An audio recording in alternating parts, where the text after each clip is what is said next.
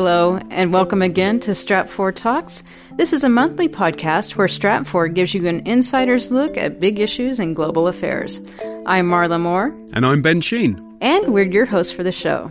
We have two parts to our podcast today. First, we'll be discussing the Islamic State and the aftermath of the recent terrorist attacks in Paris with security expert Scott Stewart. And then Reva Bhalla will be here to review Stratfor's 2015 annual forecast report card with a look at the predictions that panned out, the ones that were missed, and some key trends to watch for the coming year. If you have questions for Stratfor analysts or comments to share on this podcast, please drop us a line at stratfor.com slash podcast slash feedback or shoot them our way through Facebook or Twitter. We're at Stratfor. And so now on with the show. For our last podcast of the year, we'd planned to bring you a fun holiday topic. But a few weeks ago, a wave of terrorist attacks, which have been attributed to the Islamic State, unfolded in Paris. The repercussions have already been seen and felt on a number of fronts, from the state of emergency declared in France and Belgium to heightened French military actions in Syria and widening political divisions in both France and the rest of the Schengen area. Stratfor called a red alert in the midst of the crisis on November 13th, and we've been receiving lots of feedback on our coverage of the Paris attack and the Islamic State in general. So today, we wanted to acknowledge and respond to some of the comments from our readers. And for that, we're joined now by one of our most senior security analysts, Scott Stewart. And before we begin, uh, Scott, I'd like to just uh, clarify for some of our listeners that uh, we receive tons of email from our readers. And just to, in case you ever wonder, we actually do read every single one of the emails that we get. A lot of the Paris commentary that we received uh, in the past few weeks was actually linked to a piece that you wrote before the attacks took place. And it was a piece in which you basically said that time was working against the Islamic State in the Middle East. A lot of people wrote with comments and they said you they thought that your analysis might have been hasty or even premature in light of the Paris attacks, but you don't seem to agree with that. Yeah, well, and actually, yeah, we even had uh, one, one uh, writer uh, write in and uh, say that I'm fired uh, because he thought that I, I, botched it so so badly. But I think it's important that, that people understand that the strength of a militant group overall, their universal strength, is not necessarily the same as their capability to conduct terrorist attacks. Um, you know, when we look at the kind of the, the militancy spectrum, um, you know, at, at, the top end, as far as the, the, requirement of resources, we kind of have this, you know, taking and holding and governing territory. And then way down at the far end, uh, you know, you, you have uh, requiring very few resources is, is, conducting terrorist attacks. And then there's, of course, a range of things in the middle as, as far as conducting conventional warfare, uh, conducting uh, guerrilla warfare, uh, that sort of thing. So, so there's really a, a range of, of, of, capabilities that a militant organization has. And just because they are, are losing their capability to function at the high end of the spectrum. Um, and in this case, with the Islamic State, you know, losing territory, losing heavy weapon system, losing, you know, thousands of fighters on, on the battlefield. That doesn't necessarily mean that they can't marshal, you know, eight or nine guys to conduct an attack somewhere. Um, so, so the two are not mutually exclusive, and both can be true. I think you raise a good point there, Scott, which is actually that for Islamic State, which is an organization with a significant reach, it's actually easier, I guess, in some respects, for them to uh, encourage these sorts of smaller, low level attacks. And they can do that without really stretching themselves. Whereas actually for smaller organizations who are very competent at the, the, the low level asymmetric terrorist level, they simply can't do what Islamic State can do on the battlefield. So it, it's a, a, way of conceptualizing the attacks, I suppose. Uh, yeah, absolutely. Uh, you know, one of the things that that uh, we really see with with large organizations is is quite often most of the people they train don't get what we call high level terrorist tradecraft uh, training. Most of them go to kind of a you know guerrilla warfare boot camp where they learn to throw grenades, uh, you know, handle an AK-47, maybe an RPG, and they jump through, you know, flaming hoops and, and do calisthenics. Th- that's really quite a different level of training and type of training than what you need to carry off sophisticated terrorist uh, attacks. Uh, things like conducting surveillance, things like operational security, uh, clandestine communications, traveling under an alias. Those are, are, are all the kind of more you know fine motor skills that you require to be a sophisticated terrorist operative. But one of the things that we're seeing with this shift really that we've been looking at since 2010 towards uh, armed assaults instead of just you know terrorist bombing attacks is that these armed assaults allow uh, these basic guerrilla fighters to use the, the tactics and, and the, the skills that they've learned in this basic training uh, to effectiveness in, in terrorist training. So basically, you can give these guys an AK, uh, point them at a mall or a hotel or a restaurant, and uh, you know they, they can kill people, and, and, and that's quite different uh, you know, from the, the September 11th attacks or, you know, the, the 93 Trade Center bombing where, where you needed more sophisticated terrorist tradecraft. Right. And, you know, it's very interesting as we look at what we know today of the Paris attacks that these were eight guys with suicide belts and grenades and, and guns as opposed to 19 guys with fully fueled airliners uh, striking at buildings, but it was still a very effective attack. And can you speak to the types of training that you suspect this particular attack cell may have had? I mean, especially given that at least half of them, as far as we know, were French nationals.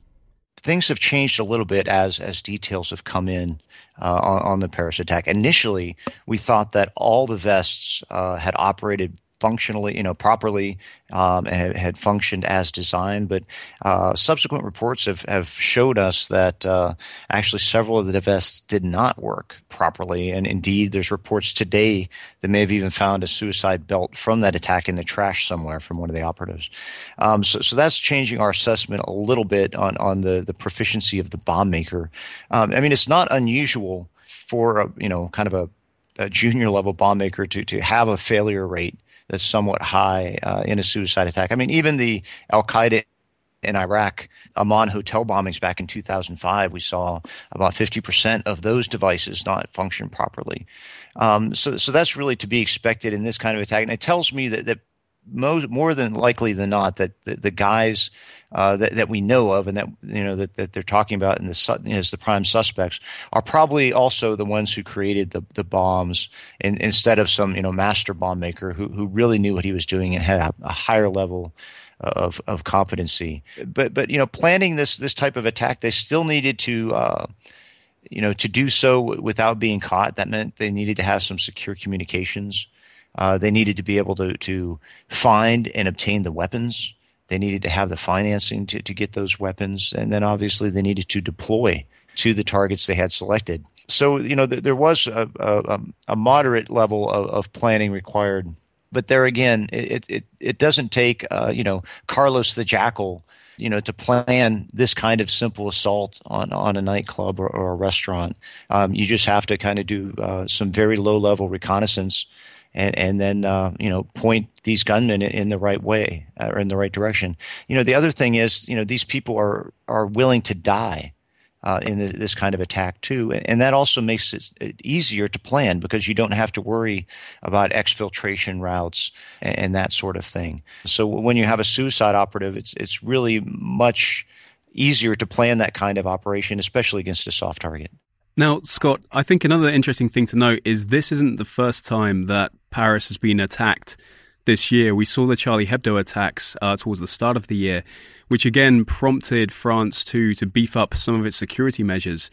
Now, how much extra security and surveillance do you think France will be enacting after this? Because it seems like, regardless of what efforts they've made, the attacks still took place.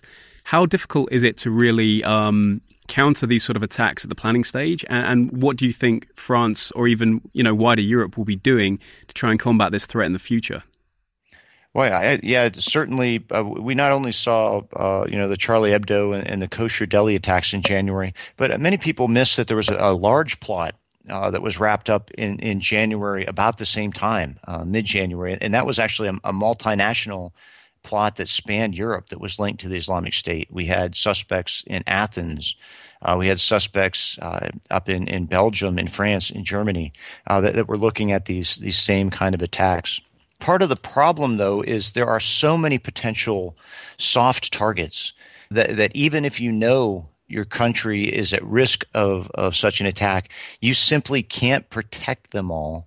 And, and you certainly can't even, uh, you know, utilize some sort of uh, you know, surveillance detection capability or program against every potential soft target.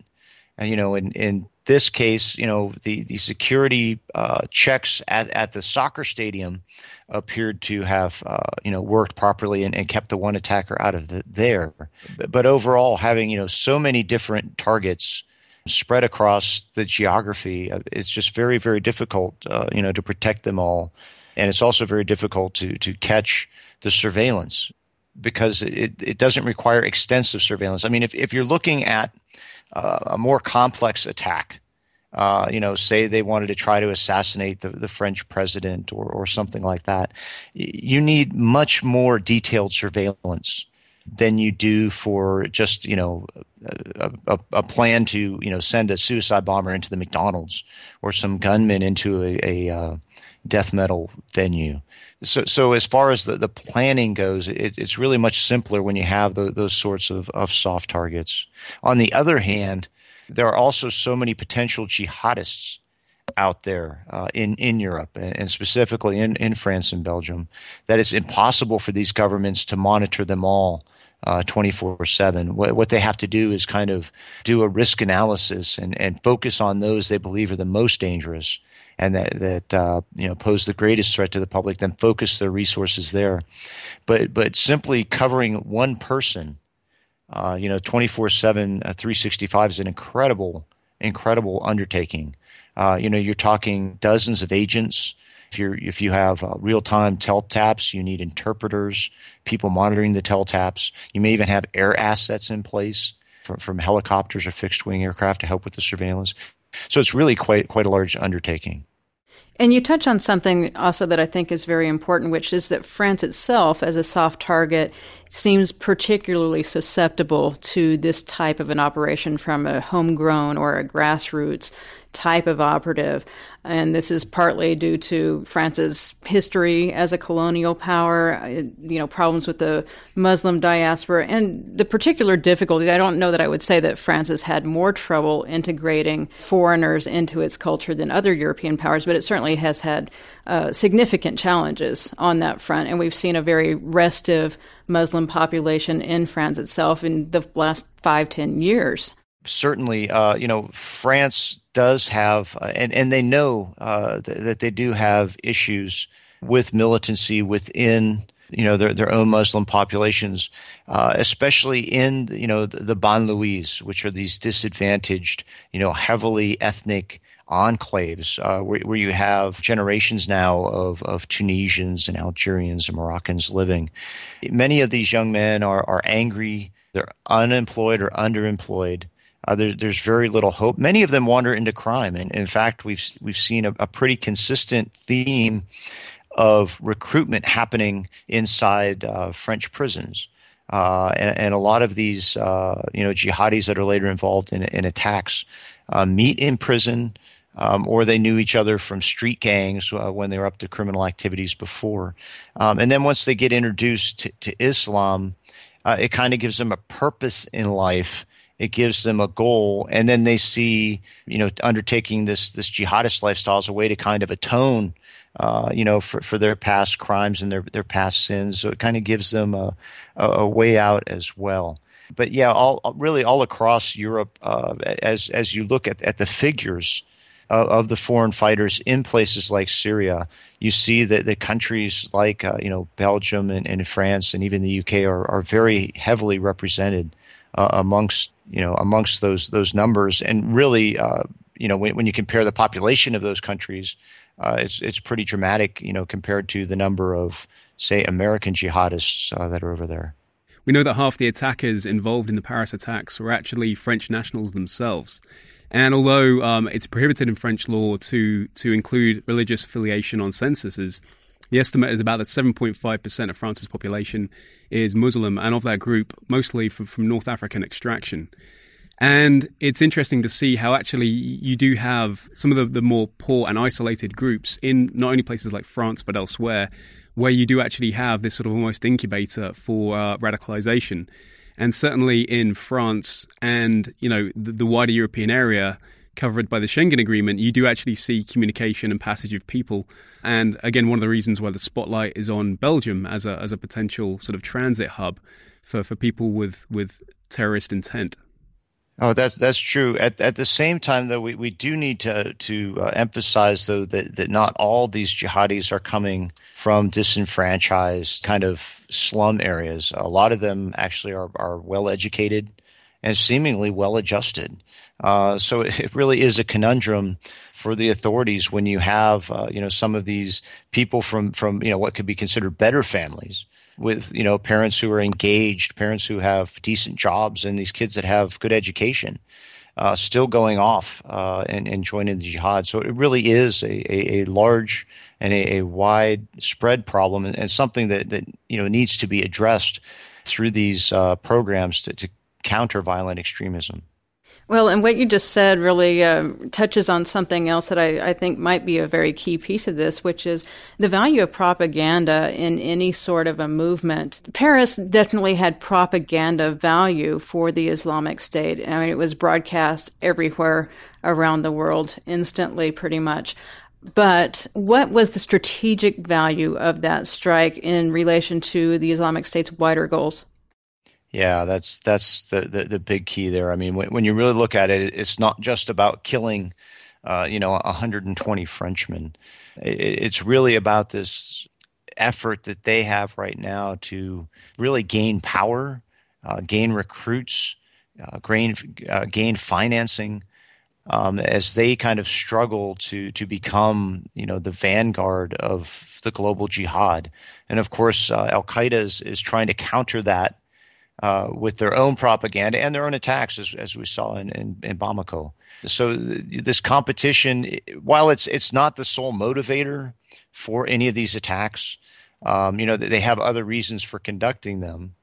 Still, the idea of the propaganda, of the recruiting, and the idea of the Islamic State and Al Qaeda competition is really never too far away. Uh, you know, just last Friday we saw the the latest edition of the Islamic State's Dabiq magazine. Uh, it was actually the 12th edition. And as you read through it, uh, you just cannot help but notice the way that the Islamic State is constantly attacking Al Qaeda ideologically, as, as well as a lot of the Al Qaeda you know, franchise groups in places like the Sahel and, and in Yemen, uh, as well as in Syria. So th- there's a lot of ideological uh, underpinnings to all these things as well as as, as they struggle for the heart of the jihad, as they struggle for power and, and resources and, and financing. So it's it's all kind of tied together there. And I think it's important to remember as well that it's not just the Islamic State that's using this as a propaganda tool. We've seen a lot of uh, extremist parties in Europe, a lot of the, the right wing nationalist parties use the attacks to fuel their own fires, specifically, you know, the anti immigration movement or uh, trying to demonize Islam in general. And we're actually seeing a lot of these groups use the attacks to try and strengthen their position and gain popular support across the continent. Yes, absolutely. And uh, yeah, we have seen uh, the right wing nationalists and, and, even the far extreme, uh, you know, not just the political parties, but uh, you know, the, the neo-Nazi and, and, white supremacist groups uh, jump on these issues uh, both in, in Europe and the United States, and, and it is a, a, a, great propaganda boon for them.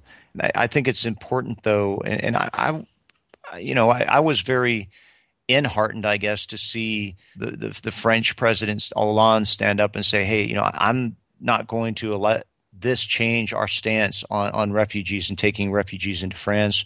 We're not going to permit these terrorists uh, to dictate our policies. And I, I, think that that was a very courageous stand, um, you know, not only against uh, the Islamic State and what they were trying to do, but also Marine Le Pen and, and some of the other nationalists who would also uh, be screaming for, uh, you know, this kind of immigration to be halted.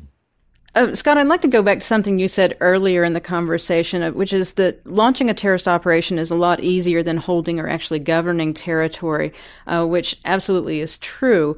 It doesn't mean that launching a terrorist operation is actually easy, though.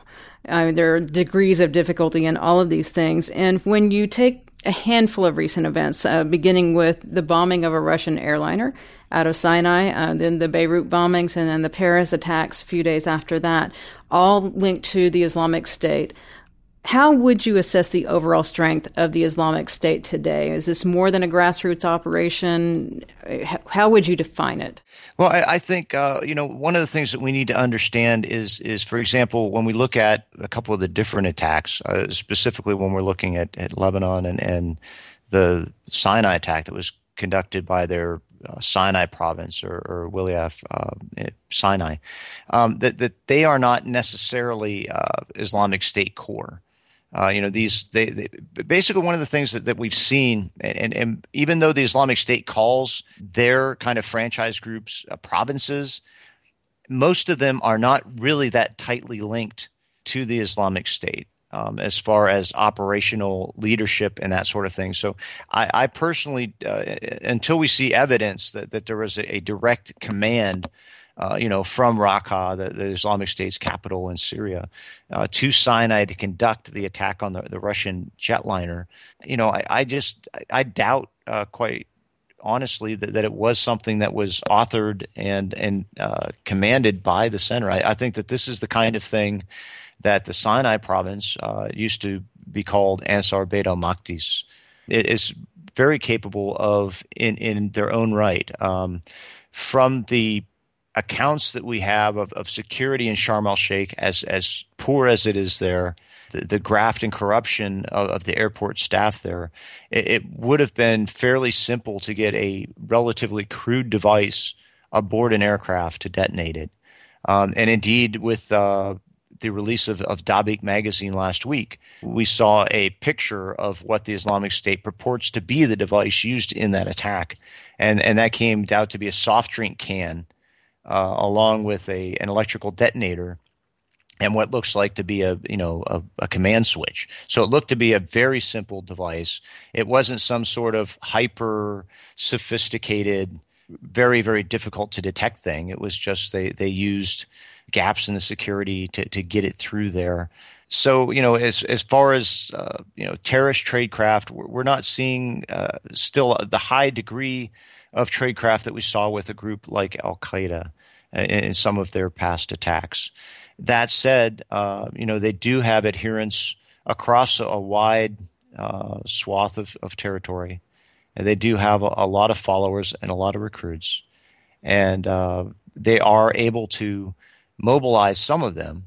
Uh, you know, for terrorist attacks, and, and definitely we've seen a number of, of terrorist attacks, and, and you know specifically armed assaults um, over the past what 15 months, uh, starting in October, where we saw attacks, uh, you know, in, in Ottawa, Canada. Uh, we saw a hatchet attack in New York. Last summer, we had the Chattanooga attack. Last December, we had the Sydney attack. And then, of course, the, the, the kosher deli attack that coincided with Charlie Hebdo.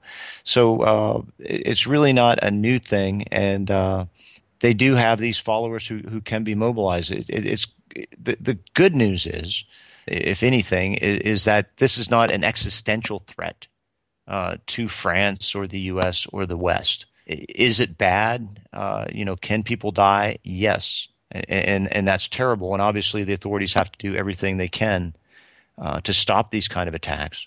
But but at the same time, uh, this is not going to result in the overthrow of, of the French government and the you know establishment of some sort of uh, Muslim state. And honestly, uh, it's, it's, also not going to drive uh, France or the United States out of the Levant or the Sahel.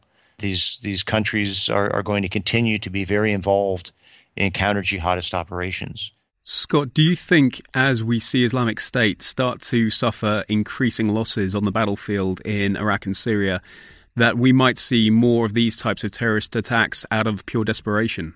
I, I, I, believe that, that we could see more terrorist attacks out of desperation, but but perhaps even more significantly than that, as we see, uh, you know, whether it's uh, their enemies in Syria or whether it's the government Iraq and, and the other people there closing in on Islamic State holdings, many of these foreign fighters are either going to die in place or are going to leave. And uh, you know, when they leave, they, they do pose a threat of returning, uh, not only with the radicalism that they have, uh, but also some of these battlefield skills that they've learned. Of course, the good news is is that all of them that are, are not all of them that are leaving are going to conduct attacks. We've seen a lot of Muslims who traveled to Syria and Iraq uh, who have become quite disillusioned with the Islamic State. You know, they, they have seen that the organization kills more Muslims uh, than they do infidels, and even among the infidels, they see the way that you know they're killing women, uh, enslaving women, um, and, and, killing children, and, and, it's not really what they signed up for when they went there. Uh, the problem is it's it's very difficult sometimes for them to get out of there because the Islamic State will kill what they term deserters. Um, so I, I, also think that uh, you know in, in addition to maintaining a high level of vigilance for these foreign fighters, especially those who may be more inclined, uh, you know, to keep their radicalism and try to attack.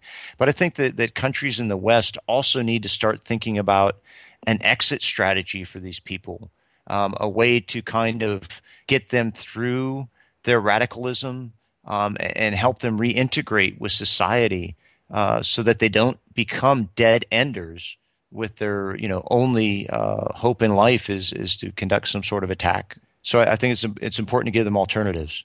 Right. Well, and I would tend to agree with you if, if there's going to be any future after the Islamic State for anyone. And going back to something that you were discussing earlier, uh, we started this with a discussion about uh, some of our reader feedback here internally at Stratfor. And I'd like to note that you've written a, a, a number of articles on personal security that have been very much appreciated by many of our readers in the last few weeks. And there seems to be an undercurrent coming through some of the responses that we've gotten that really questions uh, with a high degree of sincerity what is the likelihood that something like the Paris attacks could take place in the United States?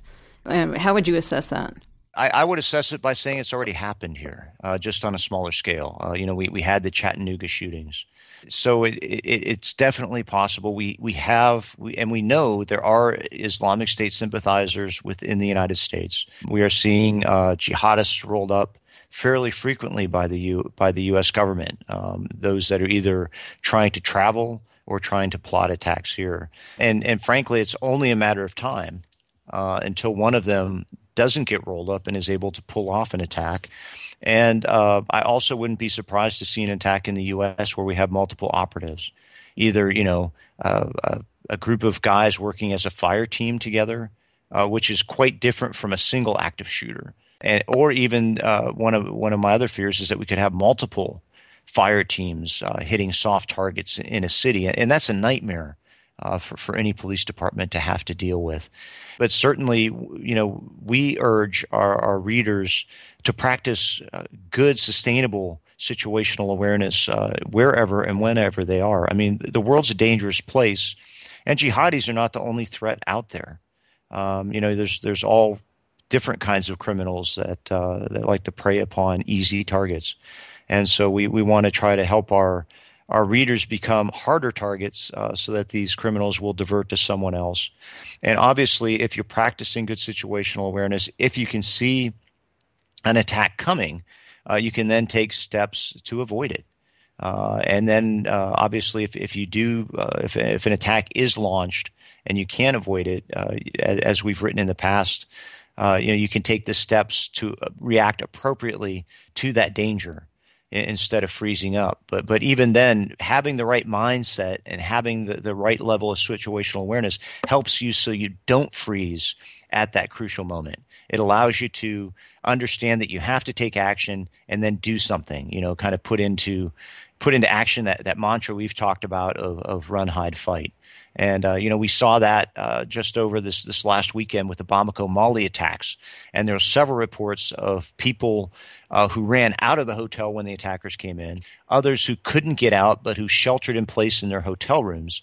So we kind of you know we saw the, the run and the hide uh, legs of that of that mantra really play a part in keeping people alive in Mali, and, and that's a good thing. Uh, Scott Stewart, everyone, thank you very much for your time. Thanks for having me on.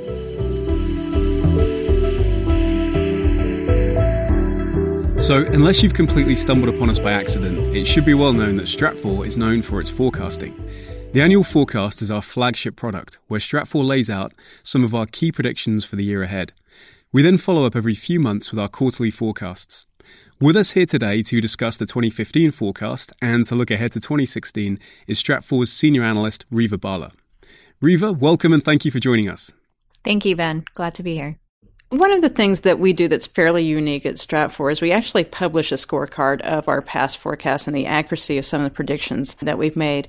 And I'd like to start by just asking you if you can sort of step through how that process works every year and why is that key to our analytical methodology here at Stratfor? Well, it's important to be honest with yourself when you're forecasting. You know, it takes a lot of guts to make big calls. And if we don't actually grade ourselves at the end of the year and say, okay, did we or did we not paint a pretty good picture of what the year held, then we're not doing our jobs right. And so it's very easy. Uh, you know, in the media and elsewhere to kind of cover up uh, when you make errors and wrong calls or explain them away.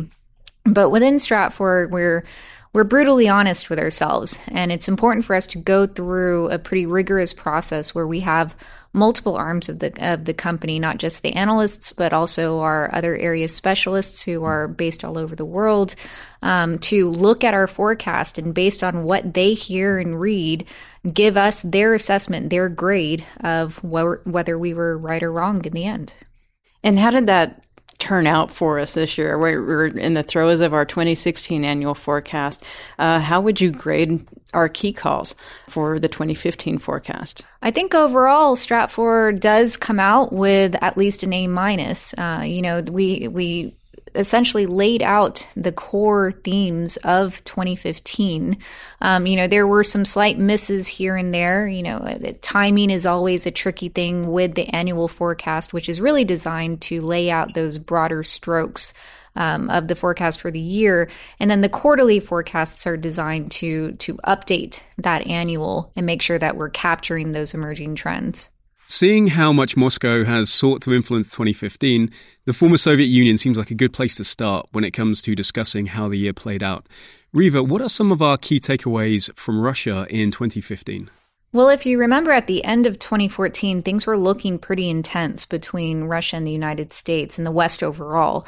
And what we had forecast was that the overall standoff between Russia and the West would de escalate, though it would persist in the end. And I think that that captured overall the main theme for 2015 because we had done the military analysis to understand what are Putin's options in the former Soviet sphere. And we came to the conclusion, based on that study, that the costs would outweigh the benefits and that Russia would not be making any big military pushes into Ukraine beyond what it had already done. Uh, the Baltics are elsewhere. And so instead, uh, as we had forecast, Russia would leverage the frozen conflict in eastern Ukraine. And that was the main tool that Russia used throughout the year to dial up pressure and dial down pressure with the West as it needed. Where it got a little tricky was the question of sanctions. And, um, you know, what we had underestimated was just how far, or I guess the constraints on Kiev at the end of the day um, when it came to their ability to deliver on any concessions if Russia were to de escalate the situation on the battlefield. And that's where we're essentially in gridlock. So, whereas we thought Russia had a chance uh, to get the Europeans to ease sanctions, uh, during the year. Instead, the Europeans got creative like they always do and extended the sanctions, and they're extending them just by six month periods at this point. And it took a, a, unanimous vote by the Europeans to do that. We thought it would be more difficult uh, for for the Europeans to get that consensus, but with the Minsk agreement unfulfilled. Uh, we've seen Europe develop enough of a, of a coherent position on the sanctions policy, especially when they can just simply extend them. Well, another front where Russia has been very active, and we we had a very concrete call on this, was uh, on the other side of the U.S. in Syria. How have we seen that playing out, and how would you grade that particular forecast? Yeah, and in 2014, we were keeping a very close eye on Bogdanov, a, Russian official who was working very heavily behind the scenes on the Syrian portfolio. And the reason why we were paying close attention to that was because we saw Russia developing plans to use Syria as a way to position itself as sort of the grand mediator in the Middle East um, and then leverage that in this broader negotiation it had with the United States. And that certainly turned out to be the case, um, where not only has Russia positioned itself as the only one who can really bring about uh, a power sharing agreement in Syria, but it even went to the extra mile in um, actually getting militarily involved in Syria and uh, making itself so obtrusive on the battlefield in Syria that the United States simply could not avoid sitting down uh, with Russia in a dialogue.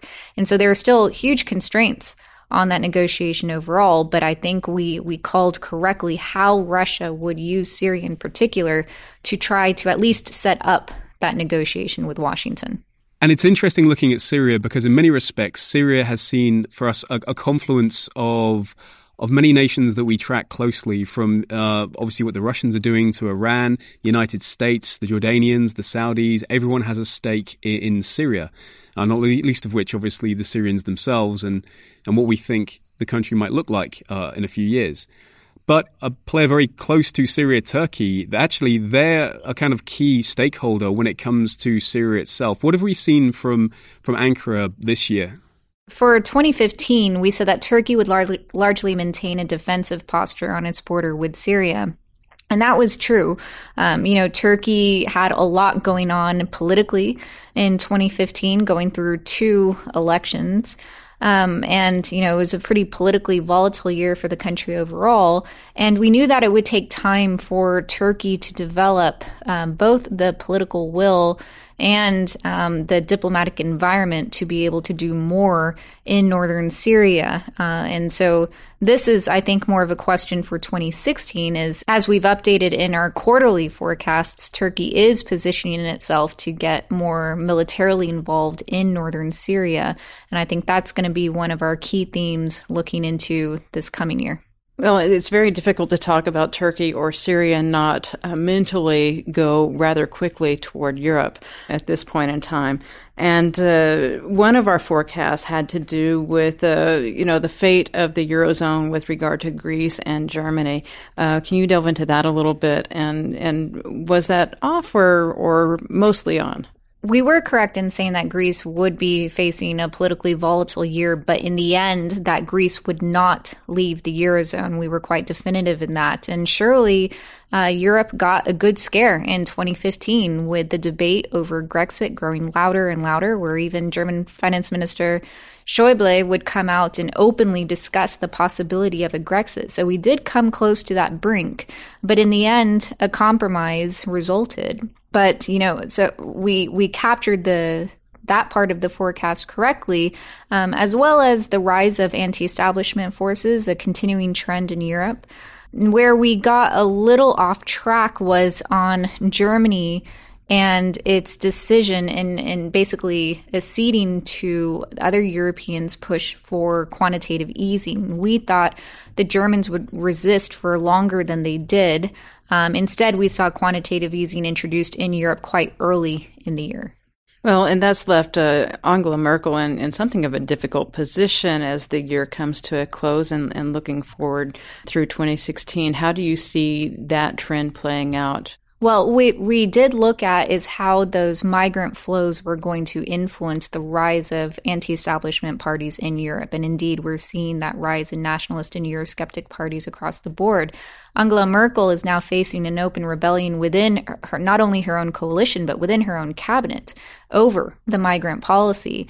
This is going to be a very key theme now going into 2016 in how Germany manages the eurozone, the management the management of the migrant crisis overall, and just the politics within Germany going into 2017 elections. So, changing tack slightly to look at what we've seen from the energy markets, what sort of year was 2015 for for global production and actually oil markets in general? Well, unsurprisingly, uh, we we did see oil prices remain low throughout the year, and that uh, really fit into our core forecast that OPEC would not cut production. Uh, essentially, Saudi Arabia would not want to subsidize U.S. shale producers, and as a result, um, we've seen U.S. production now taper off. Um, down into into the final months of the year. Overall, we said that the oil markets would remain oversupplied. Uh, and that was the case for, for the global oil market. And now going into next year, we're seeing a lot of those conditions remain. Well, it really has shaped up into quite a large and, and I would think a long running trend of this destabilization effect of the lower oil prices and how that turns the table on countries like Russia, for example, that had been um, very dominant on the energy scene, and now they're in a, a, financial crisis of some degree or another. How do you see um, that trend continuing to play out, not only with Russia, but also with countries like China? Well, two different pictures there, right? For for Russia, uh, the persistently low price of oil is, of course, not a good thing, and we saw Russia under a lot of economic stress. But we also looked at the numbers and said, okay, Russia will be drawing enough down from its reserves uh, to be able to muddle through the year, um, which it did. And now we see Russia in the throes of a huge debate within the Kremlin over how to spend um, their, their, their remaining funds on giant priorities, um, everything from uh, defense to uh, you know long pending privatization plans, and so there's a lot to be done. Uh, but you know Russia still has very large reserves. So now uh, the problem for Russia is that is its foreign policy commitments remain very large uh, Russia's at the same time having to cut spending when it can't afford to. And so this is really going to feed into that Kremlin power struggle moving ahead, where you have different factions with very different ideas on where that money should be spent. Now, China, on the other hand, has has benefited from the lower price of oil, has been replenishing its reserves, and the, the Gulf states were happy to oblige. Um, but, you know, China, of course, had a, a rough economic year as we anticipated. We knew a number of different reforms would be discussed uh, very openly, but, you know, actual implementation of this, those reforms is a totally different story. We're still seeing immense. Uh, you know, overcapacity in a number of key industries in China. Um, and that has a sagging effect on the housing sector, which feeds into the construction sector and and, and just weighs down China overall. Um, so we we had that picture correct on China from uh, the higher level. What we failed to identify in the annual forecast, but did pick up in the quarterly forecasts, was China's major drive in 2015 uh, toward yuan liberalization overall as a theme um, in preparing for the November 30th deadline for the IMF to decide whether to include the RMB uh, in the IMF's uh, special drawing rights. And so that was a very big um, milestone for for the Chinese, and so we did see uh, a lot in terms of Chinese financial linkages opening up, and that's raised the question of how much further China will go. Um, we think the IMF deadline was a really key driver for that in 2015, but going into 2016, and given the risks that China faces overall in liberalizing its capital markets, China's still going in that direction, but it can afford to slow down. China's not the only country that's had its own share of economic problems this year. We've seen countries such as Venezuela have had to weather, you know, quite severe economic storms in their own right. We knew, given the low oil price, that Venezuela, of course, would be very much at risk um, uh, economically, socially, and politically in 2015. What we underestimated, though, was the role that the elections would play in taming social unrest. And we saw that Venezuela's opposition, which is quite fragmented overall, um, you know, they saw the elections as an important enough event to where they didn't see it as worth it to uh, carry out large demonstrations um, and wanted to ensure that they didn't give the government any excuse to cancel those elections. And so we thought there was greater potential for more social unrest in the year. It was actually relatively calm in spite of, um, you know, the economic calamity that that continues in the country. Now, going into 2016, that's going to look a bit different because you don't have the elections influencing protesters and would be protesters. And so, when that restraint is lifted um, and the economy continues to worsen, uh, Venezuela is facing into a more difficult year when it comes to not just the social unrest, but also the security response to that unrest. Right. I mean, I would imagine that um, you know the the elections are actually in just a very few days, and uh, it's going to be open road from there for protesters and, and for opposition movements. Whereas the economic situation isn't getting better; they're still in a in a situation with rolling blackouts and food shortages and and the fallout of the Chavez uh, regime. Absolutely, and and during the year there was a lot of speculation that Venezuela um, and the ruling PSUV party would, um, you know, maybe call off the elections altogether, um, afraid that they would be facing huge electoral losses. We had forecast, though, during the year that no, Venezuela would go ahead with this election. Um, they would not want to risk the social backlash of canceling it, um, but that the country and the government would find other ways to try to manage an opposition, even in spite of those electoral losses that are expected if we, if we talked about everywhere that, that, we'd looked at in detail over the course of the year, this would be a 12 hour podcast rather than a shorter one. But are there any other trends, anything from that stood out from 2015 that, that particularly caught your interest, Reva? I would say that the the confluence of a number of these forecasts sets up a pretty interesting 2016. So when we look at the endurance of the U.S. Russia standoff, when we look at how Russia is trying to leverage its position in the Middle East to influence a negotiation with the United States, when we see uh, you know Turkey finding more political coherence to move forward with its military plans in northern Syria um, China's continued stagnation and, and that um, surge in nationalist and Eurosceptic sentiment in, in Europe, especially after um, events like the Paris attacks, all of those are connected in, in a number of different ways. Um, you know, as stressed economic conditions um, have political implications, and then we see crises bubble up. And so, it's going to be very important to avoid tunnel vision as we go into 2016 and to bear in mind um, just how interconnected each of these themes are um, and how each one is going to be influencing the other um, in a number of different ways. Well, there certainly is a lot more detail to come when the 2016 annual forecast is released, uh, coming up in December. So we invite all of our readers, uh, subscribers, and uh, and visitors to be on the lookout for that. And Reva, thank you very much for your time and, and this look back as this uh, at this year in review. Thank you. And that's our show for today. But once again, if you have questions or comments, or if there's a suggestion for a podcast topic you'd like to hear about, Send us your thoughts at stratfor.com slash podcast slash feedback, or you can always hook up with us on social media through Facebook or Twitter, where we're at Stratfor. We look forward to reading your responses, and I think all that's left to say is have a fantastic festive period, stay safe, keep reading stratfor.com.